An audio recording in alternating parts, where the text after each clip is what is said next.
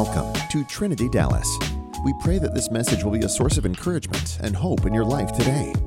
Enjoy today's message. It's an honor to be here, to be honest with you. I said the first service and the second service, and I'll say it again now to all of you. Um, you guys are an inspiration to us in Atlanta, and I know to many other churches around the world um, not just by via your pastors who are who are absolutely an inspiration, but but your whole church. I think we brought 12 people to your presence conference, and to a person, all of them said we want to come back next year, and I just said you haven't been invited back next year just yet, but uh, but they loved being here with you, and truly your your culture of faith is is absolutely evident when you walk through these doors. And, um, and we, I bring people here because I want them to see what you're doing so that I, they can take that back to Atlanta and use that in our ministry. So, uh, on top of that, um, your pastors, uh, both Joe and Nancy and the extended pastoral team, are absolutely an inspiration for us. I'll talk about that in just a few minutes, um, but I am honored to be here and uh, honored to be preaching to you today. I had a message ready to deliver to you, and on Wednesday, Pastor Joe said, Hey, we're doing a discipleship series, so preach on discipleship. So I shifted to discipleship, which is great. So I wrote this message in the last few days, and um, I'm excited to share it with you because this really is my heart. And I think that's why Pastor Joe invited me back so quickly, is because discipleship is absolutely my heart. And, and you know, discipleship, my, the title of my message today is Worship Extended. Because discipleship really is a extension of our worship. And we'll see that in Scripture in just a minute, but I want you to know it kind of philosophically now. The act of discipleship, both for you and as you turn outward for others, is an act of worship. And that worship is an honoring of God. And Jesus says, Those who love me are the ones who do what I command. There's a sense that as we do what Jesus is asking us to do, that is our true and right worship. As we go through the scripture today, you'll see that. But what I want you to know is because it's worship, because discipleship honors God, truly discipleship is not an optional extra. There's not a sense that we go, okay, we, we find salvation in a church meeting like I did in, in uh, January of 1996. I think it said 1992 last service, but 1996. I remember being in that service after 20 years of being in the Methodist Church. I'm in this revival meeting in a student ministry at the University of Georgia, in a Methodist uh, student ministry, and God absolutely touched my life. They did an altar call, which I had never really seen before, and my heart was racing and my hands were shaking, and I just said, God is doing something in me right now that I never imagined possible. I was a kind of a token cultural Christian, just kind of going through the motions of church because I thought that's where good people went. But in that moment, God absolutely transformed my life. And so in that moment, I became someone different. I can't explain to you how that happened. I can just tell you my heart changed. But in every moment since that time, God has continued to move. In every moment since that time, I've engaged not because of who I am, but because of the people who God has graciously surrounded me with, including up to the car ride back here. Pastor Joe disciples me every single week. Well, aren't you his overseer? Yeah, we're, we're in relationship. As iron sharpens iron, so a friend sharpens a friend. Good relationship is composed of discipleship. But discipleship isn't an optional extra. God didn't find me in salvation in 1996 and then say, okay, you're good until this whole resurrection thing. No, no, that was, you know, in, in high schools in June, they have commencement ceremonies, not graduation ceremonies, not when you get formal. Why? Because the, the move from high school to college, the move from college to the world, isn't just a graduation, it's a commencement of the next phase of your life. And that salvation moment is like a commencement. You're, you're, you're graduating from a, a, not having a knowledge of who God is to a knowledge of who He is. And now, now I'm going to walk in a new direction. To think of the Christian life without discipleship is really to fall far short of all that God has for you. And can I just tell you, we'll get to my message in just a second. Can I, can I just tell you this? God loves you. God loves you. You know what that means? It means that every action he takes in your direction, every command he puts in your presence, every word written in scripture that you read and you go, okay, now I'm going to change my life in this direction. Everything he does, he does out of love for you. Just like when my son comes to me in third grade and says, Hey, dad, I don't want to go to school anymore. I say, Well, that's not acceptable. You have to go to school. He says, Why don't you love me? Because from a third grader's perspective, you can't understand how going to school helps you in the long run. But every parent knows that a good parent, when their third grader comes in and says, I want to drop out of school, doesn't say, Well, okay, if that's what you want, you can have it.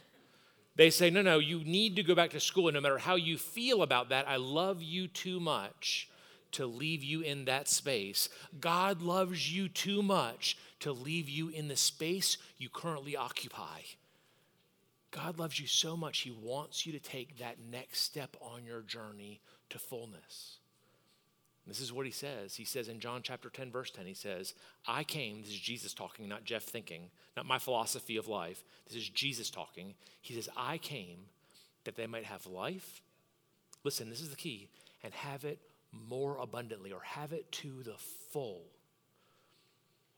The world would tell you that the Christian life is meant to hold you back from the very best things that are on offer power, money, sex. That's what the world seeks. But the truth is, the Christian life is meant to push you forward into the very best life possible for you. So instead of preaching, I can, I can go on a whole tangent for that. Let me just get back to my message here. Matthew chapter 28. We're talking about discipleship. Matthew chapter 28, for anyone who's been in Christian long enough, knows that Matthew chapter 28 is the Great Commission passage of Scripture. In Matthew 28, 16 through 20, Jesus uh, commissions his disciples to go and do the work that he's called them to do. So, this is what we're going to do. We're going to go through Matthew chapter 28, verses 16 through 20 this morning, and see how discipleship is meant to impact our world and the worlds around us. So, here's, here's what Matthew tells us that happened. Now, it says, Now the 11 disciples, there aren't 12 anymore because Judas is gone. Now the 11 disciples went to Galilee, which is like going back to the suburbs to their hometown, to the mountain which Jesus had directed them. And when they saw him, they worshiped him but some doubted.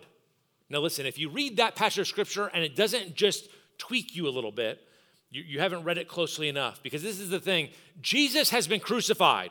Every one of these 11 followed him for three years. Every one of these 11 saw Lazarus come out of the tomb when Jesus says, Lazarus, come out. Every one of these 11 saw lepers, no cure for leprosy. Saw lepers, when he touched them, became clean. The skin lesions they had went away.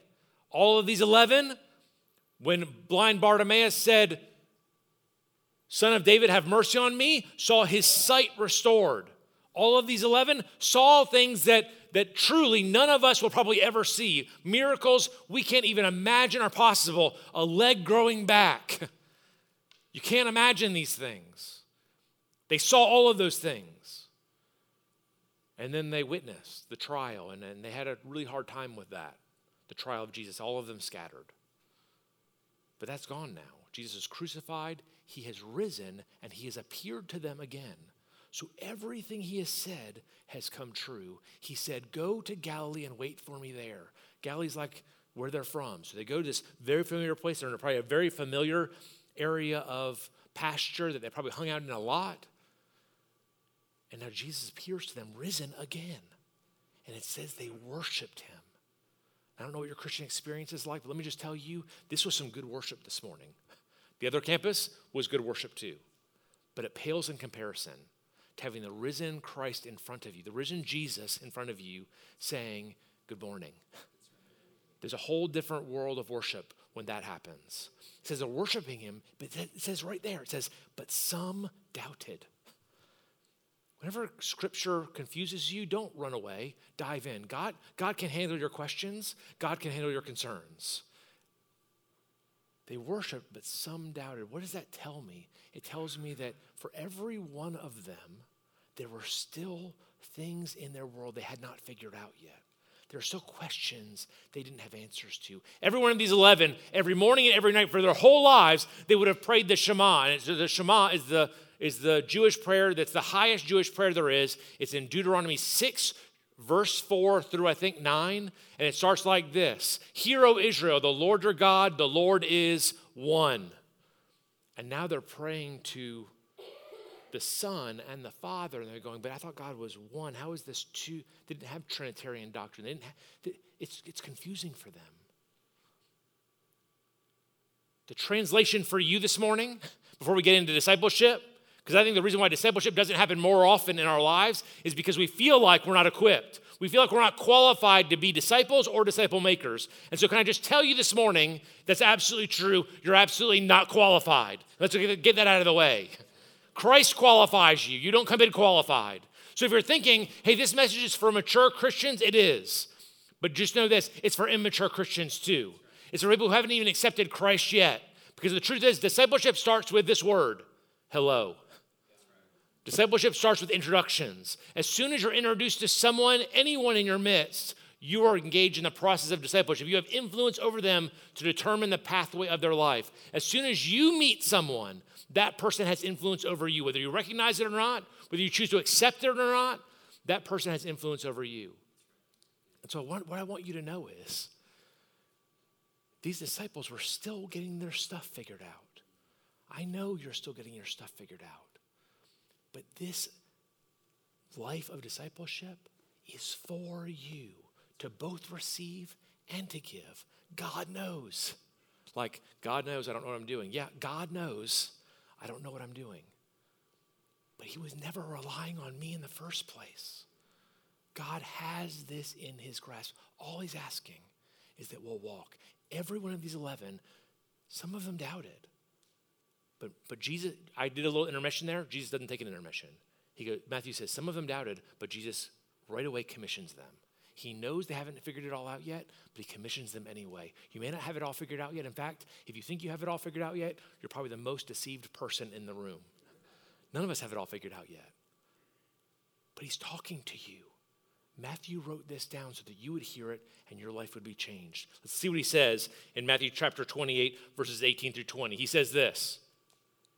It says, and Matthew tells us, and then Jesus came to them while they're worshiping and said to them, all authority in heaven and on earth has been given to me. Go therefore and make disciples of all nations, baptizing them in the name of the Father and of the Son and of the Holy Spirit, teaching them to observe all that I've commanded you. And behold, I am with you always to the end of the age. Now, listen, the first problem with us being disciples and understanding discipleship is, is that we feel like we're not qualified. We've already covered that. You're not qualified, but Christ qualifies you. We'll get back to that at the end. So, so just know this message is for you. If you are here or if you're watching online, this message is for you. So let's let's uncomplicate discipleship because we don't use that word. I don't use it in my home. I don't use it in my workplace. I and I work at the church. And we don't use it in our gyms. We don't use it in at, at the Cowboys games. Go Cowboys. Because Falcons aren't doing anything.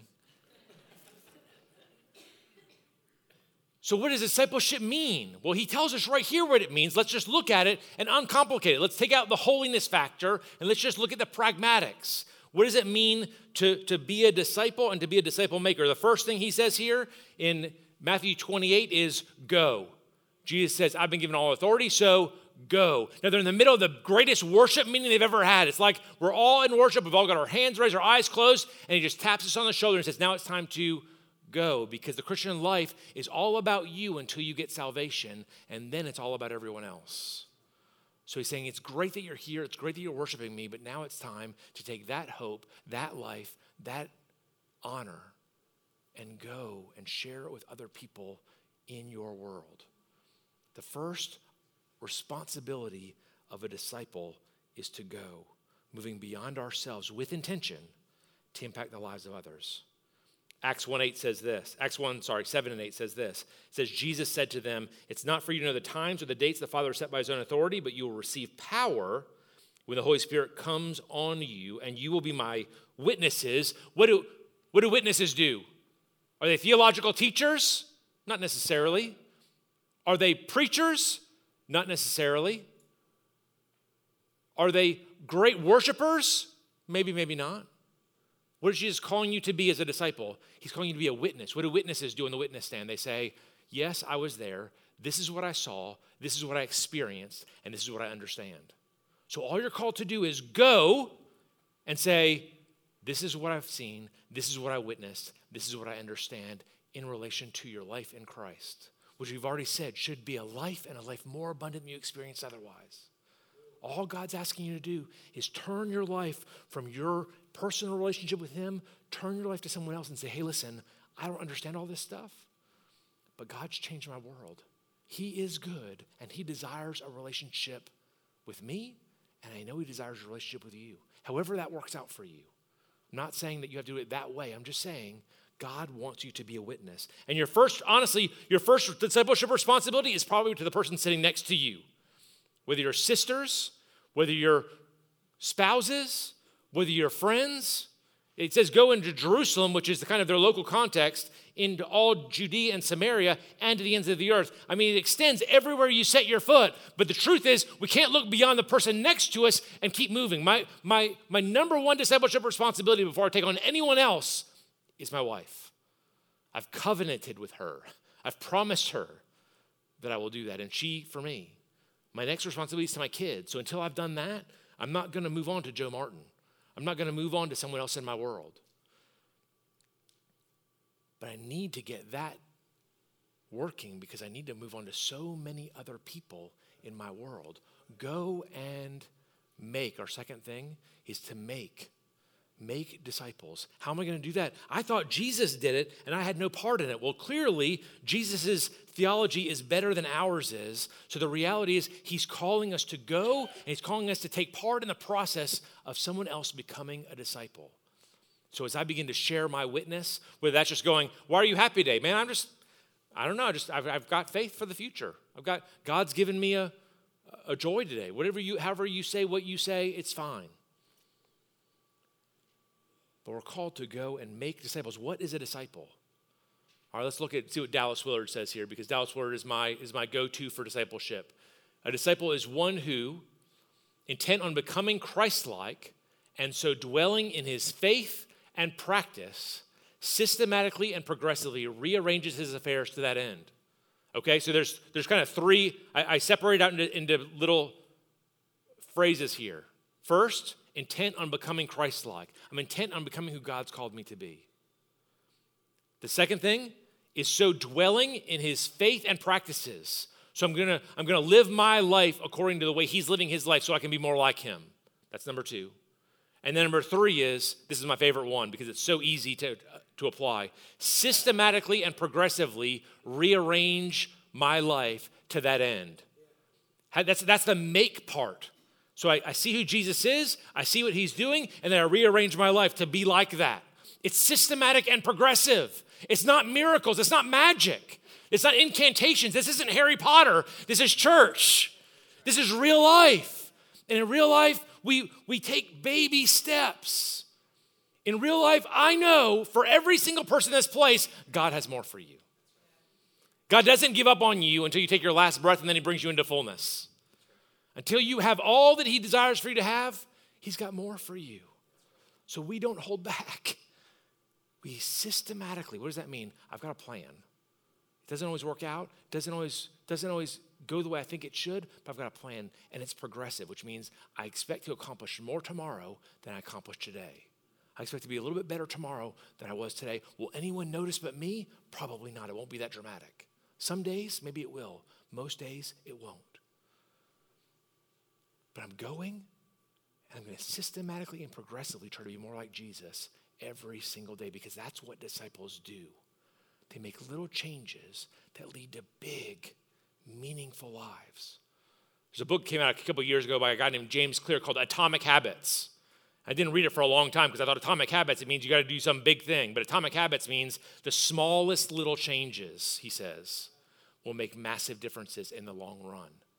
That's why that book became a bestseller because he didn't require a ton of you. He just required you to shift a little bit at a time. And as you do that, it changes. I'm going to fly back to Atlanta at 2:45 this afternoon, and if that pilot is 1 degree off, it won't make any difference leaving Dallas. But if he doesn't correct that 1 degree of difference, we we're not going to end up in Atlanta. Over the long run, little differences make a huge little changes make a huge difference in our worlds. So we go, we make, then we baptize. I'm not even going to spend time on baptism except to tell you this. Baptism is a point of decision. Once you're beginning to make a disciple, someone says, I want to be a Christian, I want to be a part of the community of faith, you get baptized. It's, it's an identity moment. The, the old is gone and the new has risen. You're identified with a community of faith that's going to help you in your discipleship process. I could preach a whole series on that. It's community identity, it's community formation, it's new life, it's all of those things. But I don't have time to give you all the details of baptism and then to teach them all that I've commanded you to teach them. How am I going to teach them? I'll tell you what, Joe Martin is one of the best people in the world. Your pastor is one of the best. He teaches me all the time. Last night we went out for dinner and we walk into this place, the patio or something like that it was called, the porch. And you go up to the, you go up to the you go up to the counter and you and, you, and you're, you're at the hostess stand and I was like, did you know that girl? He said, no, I don't, I don't know who she is. But he talks to her like she's his best friend. Then we sit down for lunch and the waitress comes over. I was like, she waited on you before? No, she never waited on me before. I thought you were her like her best. Joe just treats everybody like their family. And then when they say, well, I've got a problem or I've got something going on in my life, he says, well, let me let me pray with you. Or you know what he does to me? He just starts praying. He says, Pastor Jeff, how you doing? I go, well, I'm not doing too good today. Well, Lord, I just pray right now that Pastor, I got to catch up. I'm like, I haven't closed my eyes yet. I thought you had to close your eyes first. He just, he teaches me how to live faithfully. He teaches me that if, if I'm encountering adversity, I should trust in him. He, he, doesn't, he doesn't do seminars for me. He doesn't call me and say, Jeff, I did this great message yesterday. Let me preach it to you. He didn't do that. He just shows me bit by bit by living the way he lives how I can now live. Paul said it this way. He said, he said, imitate me as I imitate Christ. You can, but just by being the person that God's called you to be, teach people how to come to faith. There's a, there's a reality in Matthew 22. Jesus says, There's two things I want you to do. It's, he makes it real simple. This is a great discipleship lesson. Two things I want you to do. This is how you teach people. Number one, Jesus says in Matthew 22, verses 30, 37 through 40, he says, Love the Lord your God with all your heart, all your soul, and all your strength, and all your mind. This is the first and greatest commandment. The second is like it because you can't do really the first one unless you're doing the second one. Love your neighbor as yourself. Jesus says, All the law and prophets hang on these two commandments. How do I teach people? Love God and love other people. And they will say, I promise you, they will say, there's something different about that person. When I see their life, I know I need to become a different person. How do you do it? Just by being who God's called you to be in their presence, you will begin to teach them how to live differently. And the last thing, and people miss this all the time. They say, if you want to be, you, have you read the Great Commission? It's go and make and baptize and teach and they'll stop there. I, I, bet, I bet if you asked 100 pastors, 99 would say that. They'd say, What's the Great Commission about? It's about going, making disciples, baptizing them, and teaching them. And they'd stop right there. But that's not where Jesus stops. If that's not where Jesus stops, that's not where we should stop. And this next bit is the best bit. This next bit is the most encouraging bit. Because the last part is, and behold. Doesn't say or behold, doesn't say if you want to behold. It says also do this. Because if you try to go and make and baptize and teach and you miss this one, the first four are going to be really painful. He says, and behold, I am with you. God is not sending you on a pathway where He doesn't empower you to take every step of the journey. Now, listen, adversity still comes. But if discipleship is not an optional extra, but discipleship is an integral part of the Christian life, and that's what I'm asserting to you today. For those who have it together and for those who don't. And the truth is, none of us have it together. And discipleship not only is not an optional extra, but it's also the pathway to fullness of life. This is how we find fulfillment. Then we have to. We have to engage in it and feel like we can succeed. But you can't succeed without this last bit because you can't make anyone. Only God can change their heart. So he says, And behold, I am with you. Where you are weak, that's where he's the strongest. When people get saved, their testimony won't be, Man, Bob changed my life. That's not getting saved, that's getting praise. The testimony should be, and Bob talked to me, and Jesus changed my life, and God changed, and the Holy Spirit came upon me, and I was like brand new. If we're going to go on this journey together, for you or for anyone else, we have to trust that God is able to do everything He says He can do. So we have to have, going into this process, going into discipleship, this is really important because you're not going to want to do it if you don't get this bit. You're not going to want to take one step. You're going to go, I can't do that. It's not for me. I'm not interested unless you get this part. And this part is defined by one word faith. And faith gets all wacky. We get all these theological terms and whole books. Let's just Let's get through all the junk. This is what faith is faith is trust in and reliance upon God. Trust in and rely. Well, you don't understand, Pastor. I, have got a really big faith. I believe that people can be healed. Yes, I get that. Your faith is for people to be healed. That means you're trusting in and relying upon God to heal the people you're praying for. That's what it means. It doesn't mean you've got some miraculous incantation and that your prayers are so long and so vibrant that, that God's going to be convinced to heal someone. That's what the Pharisees thought. It's not what we think. We go, I'm just going to ask God, and He is gracious. And if if it's His will, He can do it. I, am gonna, I'm gonna go talk to someone at work tomorrow. I'm gonna invite them to lunch. I'm gonna tell them I, that they've got hope. I've got faith for that. That means I trust God. I'm relying on Him that when I have this conversation, that He's gonna convince them that there's hope. Because I can't convince them that there's hope. But this is what, this is how, can I just tell you how I deal with faith? Because I screw it up all the time. If I tell you how I screw it up, maybe I can help you find the right pathway. Like, like let's pretend that this chair is faith, okay? Now, this is what I do all the time. I go, I got faith. I got a chair. I'm good, right? I've got faith. I believe in that chair. Does that, believing in that chair do anything for me? Nothing. Believing in the chair does nothing. Believing in Jesus by itself does nothing for you. Even the demons believe in Jesus, it doesn't help them. Now, I know what that chair is meant for. It doesn't take rocket science, does it? I know that chair is meant for. It's meant for when I get tired and want to relax, I can sit in that chair and my body will begin to heal itself. My muscles will begin to relax, they'll, they'll find new energy, and I'll be, I'll be restored. So I believe in the chair and I know what it's for, so I'm in good shape, right? I'm relaxed now. No, because believing in the chair doesn't do anything for me. I don't have faith in faith, I have faith in Jesus. I believe in the chair. I know the chair is for, but it's not helping me. I tried the whole church thing. I mean, it just didn't, didn't work for me. Listen, can I tell you this? God created you, He called you to the church. There is no way it cannot work for you. The problem is we just don't always use it the way it's meant to be used. We don't engage it the way it's meant to be engaged. And can I tell you what happens to me?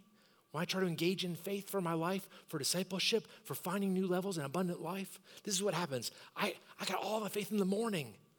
I, I'm, I'm in. And I go, God, I'm going to trust you. I trust you, Lord.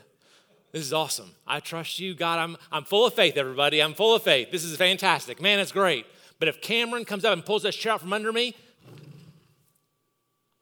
I, got faith, but I'm still, I'm still good on my own. You know what I'm saying? Like, I'm trusting God, but I got this. Like, I'm not to fall. It's all good. I mean, God's good and I'm good, and we can do this together. But that's not what God's asking for. And frankly, I can only do this so long. It starts to burn after a minute. and I'm still not, I mean, I'm, I'm relying on the chair a little bit, but I'm not relaxed. I'm not getting refreshed. And then other people are super spiritual people. And they go, I got all the faith in the world. And they go, I'm going to go to the hospital and every person's going to walk out healed. And they go, I, I've got faith. I'm awesome. I can do this. Man, I'm just going to, I'm going to, I got this. This is fantastic. Yeah, yeah. That's what you say when they say they're going to go to the hospital and pray for everybody too. You're like, oh. Now I'm relying on the chair like a boss, but I'm not relaxed. And I, am not, I'm not getting refreshed. I'm actually in danger of needing better health insurance. but I'm using the chair, I'm just using it wrong. I'm asking for God for things that He never intended me for. I'm, I'm asking to win the Powerball, but I haven't won yet. Let me do this carefully. But John 15, 5 says, If you'll remain in me as I remain in you, you will bear much fruit. And he also says, If you'll cast all your cares upon me and trust me, give me all your weight, give me all your worries, give me all your concerns, give me all your hopes he says, not I think. This isn't just philosophy of life. This is what Jesus says. He says, I will give you rest for your souls. But what if I don't, what if I don't make disciples? What if I, what if Pastor Matthew asks me to talk to somebody and they don't get their life changed that day? That's all right. Look in the New Testament. Tell me what your quota is. What's your quota? Anybody know what the quota is? Well, your quota is nothing. Because God's not defining you by your outcomes, God's defining you by your obedience. He's not asking you to save a hundred. He's not going, Cameron, you get a thousand. Matthew, man, you look good. You could do five thousand, Matthew. If you do if you do 450, I'll be good. But if you do less than that, I'm not going to be real happy. No, no. God just says, if you'll trust me, He says, you will bear much fruit. How hard does an apple tree work to make apples? It just sits there. It waits for the rain, it waits for the sun, and the apples just kind of happen. Does an apple tree know how to make apples? Apple tree doesn't know anything. An apple tree is not cognizant. What happens? God just does what he does. And we get some honey crisps that will make your mouth turn inside out. And if he loves the trees that much, listen, our problem is we've been standing on the chair going, I think I can make some disciples. I think I can do this thing. I, I think, I, I think I'm, I think I'm going to be all right. I think I'm going to, I got, I'm going to go to the hospital today and pray for every. No, no, no. That's not what God's asking from you. God's saying, hey, abide in me. Talk to me during the day. You're not going to lunch, you don't have anybody to go to lunch with, go, God, don't say it out loud in your cube because people think you're weird. Just to yourself, say, Lord, who should I take to lunch? And just see, he's not going to talk back to you. Not like audibly. And if he does, I'll think you're a little bit odd. But, but it could happen. Mostly like it won't. What he'll do is he'll just put somebody on your heart. And you'll, you'll just you'll start thinking of Caroline or Bob. Just go ask them to lunch. What if they don't get their life changed? They shouldn't. Because that's not how God, took God 20 years of church every Sunday to change my life. But my life has changed. It wasn't one person, it wasn't two people, it wasn't three people, it was a massive community of people. But ultimately, it was God. The fruit came, but there were a thousand roots and branches and drops of rain and rays of sunlight that got me to where I am today. And there's a thousand more that are coming that'll get me where I go tomorrow. And just consider this every decision, every action, every headline on CNN and Fox News and Reuters or whatever else you want to watch got you in that chair where you're sitting right now. Every action of your life, your family, your friends, your spouses got that decision in your head to say, it's 17 degrees outside, but the Cowboys are playing. I need some faith. I'm going to church. He got you here. And the message he wants you to hear today is it's not about how worthy you are, it's about knowing that you're called to make disciples in all the nations. And it's convincing you that it's not about your strength or your might or your strategies, but it's about you trusting Him to go, I don't see how this is going to work, God, but I'll give it to you anyway. Faith believes what it has not yet seen. If you don't see it, man, that's ex- you're exactly where God wants you to be. So, can I just tell you the best thing you can do? The best way to start this discipleship journey for you, Dallas Willard said, be intent on becoming like Christ. There's number one. Just make your intention clear today. It doesn't matter who you were yesterday, you have no control over that. You cannot change who you were yesterday. It Doesn't matter who you are tomorrow, you cannot change who you are tomorrow, not right now.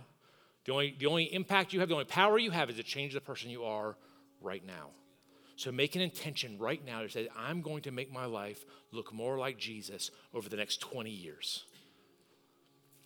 I'm going to start today. And then follow him in faith and practice. His faith was to trust his father. So trust his father.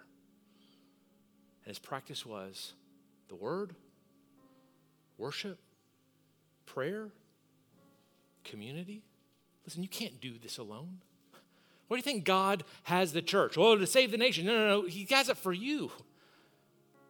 God is Father, Son, and Holy Spirit. If, if He's not doing it alone, He's certainly not expecting you to do it alone. Jesus had 12. How many do you have? Like deep, abiding connections with people who are willing to rub your relationship to sparks because they love you so much. I'm telling you, if you're a member here, I'm not a member here, but I can tell you, I know enough members here to tell you if you're a member here and you want that kind of experience, it's available for you in this place right here today. It'll take you a while to get those connections. That's what God has for you. So we're intent, we're living our life according to His plan, and then we're systematically and progressively rearranging. Well, I don't usually pray every day. Well, it's just five minutes in the morning. You know what? Don't even take extra time. Do it in the car ride to work. Well, I, don't, I can close my eyes. Don't close your eyes. That's not the kind of faith we're called to. That's standing on the chair faith. You don't have to close your eyes to pray. It's not in Scripture. You don't need to do it. Make, make it your shower time. You know, get cues. You know, on, my bathroom mirror right now, in, in dry erase marker, it says, rejoice and be glad. Why? Because I've needed some help with that lately. So I just put it on there and go, it's a reminder. If I want to get to the life God's got for me, I'm going to rejoice and be glad. I don't know what it is for you, but let the anxieties of your life be markers for change. Let your anxieties be invitations. Are you feeling stressed? Go, Jesus. That's all you got? That's okay. Best prayer you could pray Jesus. Next best prayer, thank you.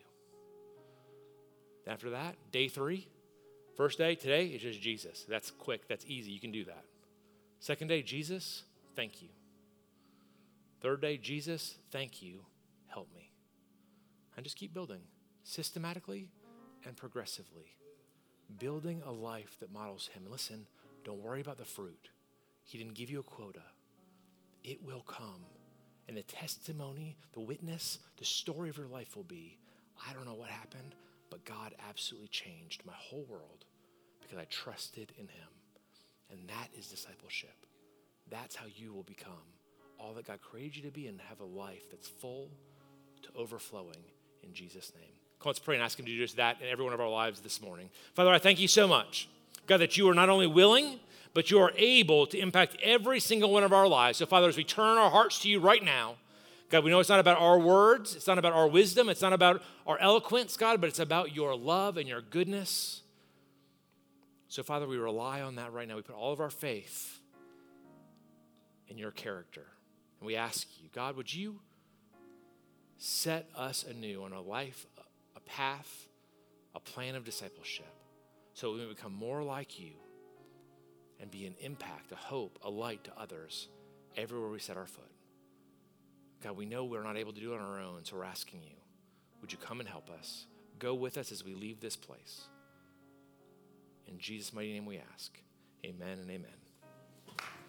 Amen. Thank you so much, Pastor Jeff. Let's all stand together. That was a foundational, fundamental core message that I needed, that we all need. I'm so grateful that you came and made the investment today, Pastor Jeff. You know, this message, as well as all of our messages, are available online at our YouTube channel. I want to encourage you to jump online, review this message, watch the messages, especially the one that Pastor Jeff brought us during presence. You'll be so glad you did.